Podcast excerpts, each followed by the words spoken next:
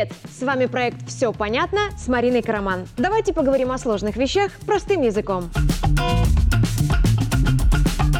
Сегодня о том, сколько стоит квадратный метр капремонта, кто собирает на него деньги и как выглядит бизнес на членских взносах. Поехали! В Беларуси скоро изменится жилищный кодекс. Проект закона с изменениями уже принят в первом чтении Палаты представителей Национального собрания и прошел общественное обсуждение. Сейчас его дорабатывают, учитывая пожелания граждан. После этого документ должны одобрить во втором чтении. Потом передадут в Совет республики и после тщательного проверки на соответствие интересам белорусов и законодательным нормам страны положат на стол президенту. Если нововведения не вызовут сомнений у главы государства, наш жилищный кодекс изменится до Нового года.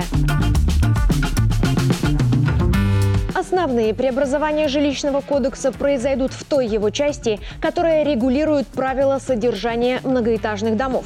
Наибольший резонанс в медиапространстве вызвала информация о том, что некоторые товарищества собственников могут лишиться своего статуса, а также права собирать жильцов на собственные счета в банках деньги на капитальный ремонт домов. По новым правилам эти средства они должны будут класть на счета местных исполнительных органов, как это делают государственные организации ЖКХ. Такая перспектива понравилась не всем. Люди подумали, что у них хотят отнять право сбрасываться на дополнительные коммунальные услуги, что им запретят самим решать, сколько раз в неделю у них будет уборка подъезда, или не дадут коллективно закупать новогодние гирлянды для фасада.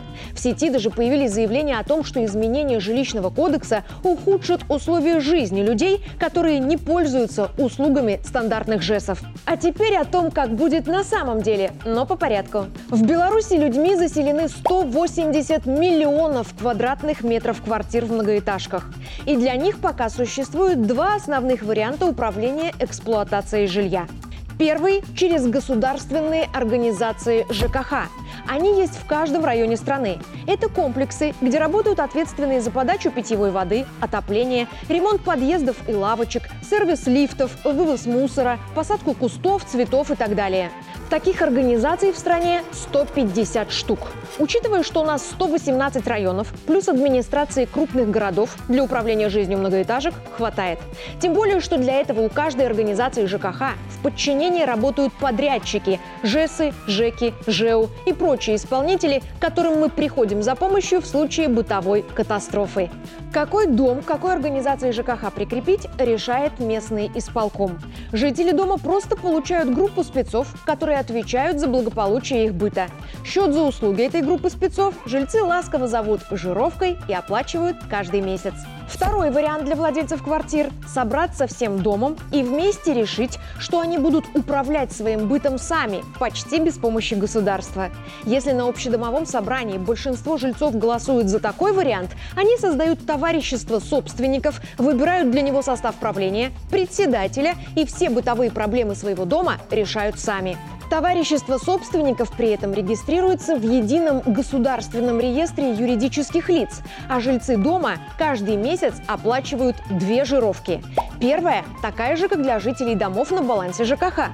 Во второй прописана цена дополнительных коммунальных услуг, которые в стандартный пакет не входят, плюс взносы на зарплату председателю и бухгалтеру, без которого такая организация не имеет права работать. При этом выбравшие самоуправление вынуждены нанимать для выполнения работ частников, сантехников, электриков, и бытовые вопросы вытаскивают из их карманов большие суммы, чем у тех, кто платит по стандарту.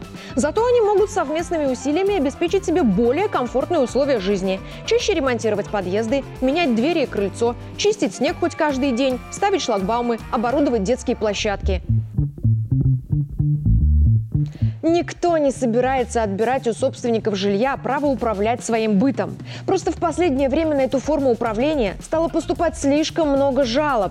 Выше мы уже говорили о том, что в стране 180 миллионов квадратных метров квартирного жилья. 120 миллионов обслуживают государственные организации ЖКХ.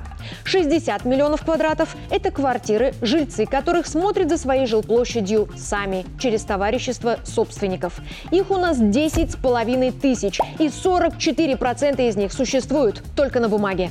Они давно не выполняют свои функции. Чтобы не оставить людей без коммунальных благ, их обязанности вынуждены были взять на себя госструктуры, а юрлицы этих товариществ просто висят в едином государственном реестре, потому что ликвидировать такой субъект гораздо сложнее, чем создать. На часть тех организаций, что не прекратили работу, тоже летит шквал жалоб от людей. То им объявляют сбор денег на услуги, о которых никто из жильцов не просил. То пускают общие деньги на частные интересы одного из членов правления. То подолгу не ремонтируют крышу или водопровод, то не включают отопление. Людям нужна сиюминутная помощь. Разбираться с их частной структурой управления некогда, и государственным органам по коллективным просьбам жильцов приходится передавать многоэтажку одному из отделений ЖКХ и решать проблему. Это происходит многие годы, а новая редакция Жилищного кодекса просто позволит ликвидировать зависшие юрлица по упрощенной схеме. Если товарищество не работает 3 месяца, исполком оповещает налоговую и всех заинтересованных, а потом запускает ликвидацию. Дело в том, что далеко не все жители многоэтажек сами выбрали управление жилфондом через товарищество собственников. Многих вообще не спрашивали. Товарищество создавали застройщики еще на этапе возведения домов, и жильцов при заселении ставили перед фактом. В этом доме вот такая схема. Вот вам председатель, любите, платите. Председательство превратили в бизнес. Один человек может занимать эту должность сразу в 5, а то и в 10 многоэтажках. Быть председателем – это не значит где-то заседать. Человек в этой должности должен организовывать встречи жильцов, голосования, находить подрядчиков для исполнения решений этих голосований, заключать с ними договоры, информировать о них людей, формировать смету доходов и расходов. Это все огромная нагрузка. И, разумеется, председатель правлений в 10 домах не успевает закрывать свои обязанности ни для одного из них. А люди, столкнувшись с бардаком в собственном жилище, идут за помощью в исполкомы, Министерство жилищно-коммунального хозяйства и в администрацию президента. Потому в обновленном жилищном кодексе будет норма, которая ограничит количество домов, где один человек может быть председателем товарищества собственников. Были предложения поставить лимит в 1 дом на 1 человека. Но есть настолько небольшие товарищества, что им не по карману ежемесячно сбрасываться на достойную зарплату целому председателю. Он должен добирать где-то еще до адекватной суммы заработка. Все озвученное выше касается только же СПК и их аналогов, которые фактически не работают или работают с нарушениями. Тех, что исправно выполняют свои функции, обеспечивают людей комфортом и позволяют им расширить горизонт своего коммунального рая, никто не станет трогать.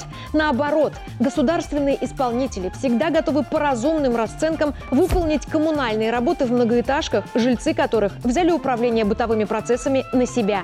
А на перспективу наши законодатели выстраивают систему, которая позволит частным компаниям брать на себя организацию содержания и эксплуатации жилых домов и одновременно не даст превратить эту сферу в бизнес, прибыльный для организаторов и убыточный для рядовых граждан. В будущем у нас будет 3 варианта управления бытовыми вопросами жилой застройки. Через государственные организации ЖКХ, через товарищество собственников и через частные управляющие компании. Изменения в схеме отчислений на капремонт полоскали в сети особенно активно. Сейчас товарищества собственников собирают средства на эту статью расходов и складывают их на своих банковских счетах. Организации ЖКХ берут жильцов своих многоэтажек на капремонт по 21 копейке за квадратный метр жилья в месяц и сбрасывают их на общий счет местных исполнительных органов. 2 раза в год, весной и осенью, все многоквартирные дома страны осматривает комиссия, которая решает, пора капитально отремонтировать здание или нет. Обычно первый капремонт нужен дому через 40 лет после постройки. При этом осматривают все без исключения дома. И те, где рулит ЖКХ, и те, что живут под управлением товарищества собственников. И нередко возникают ситуации, когда в капремонте нуждается дом с частной системой управления, а на счетах, где должны лежать деньги на него, оказывается, пусто. Недособирали, не собирали вообще, пустили на другие нужды. Государство не может оставить людей в здании, которое непригодно для проживания. Взять с них полную стоимость реконструкции у нас тоже считается недопустимым, потому средства на капремонт берут из общего котла, куда сбрасывали жильцы домов под крылом ЖКХ. Новая редакция Жилищного кодекса обяжет товарищество собственников отчислять деньги на капитальный ремонт на те же счета, где аккумулируют свои средства жильцы домов под управлением организации ЖКХ. Кстати, многие из них делают так давно и добровольно, потому грядущие изменения в Жилищном кодексе не вызвали у них никаких эмоций. С обеих категорий плательщиков будут брать взносы по одному тарифу. И когда придет время большой переделки, на ремонт домов с частной системой управления не придется собирать по сусекам, а потом закрывать пустоты на счетах из бюджета. Капремонт одного квадратного метра жилья сейчас обходится где-то в 260 рублей. У жильцов за весь межремонтный срок получается накопить около 100 рублей на один квадрат. Остальное оплачивает государство. То есть сумма за квадрат состоит на 40% из отчислений жильца и на 60% из бюджетных средств. Обновленный жилищный кодекс будет работать на то, чтобы этот перекос не стал еще ярче. Смотреть на новые законы шире. Они всегда направлены на защиту какой-то группы общества. Просто на этот раз вы не в ней. Потому не чувствуете необходимости в переменах. Не брать на себя больше, чем способны вынести. Институт найма работников создан именно для того, чтобы разделять труд. Взявшийся за 10 дел не преуспеет ни в одном. Ну и не тратить на бессмысленные переживания время, которое коммунальный рай 21 века освободил для нас от бытовых проблем. Тем более, если эти переживания продиктованы дефицитом информации о новых законах. Я Марина Караман, и что изменится для жителей белорусских многоэтажек, мы разобрались. Все понятно. До встречи!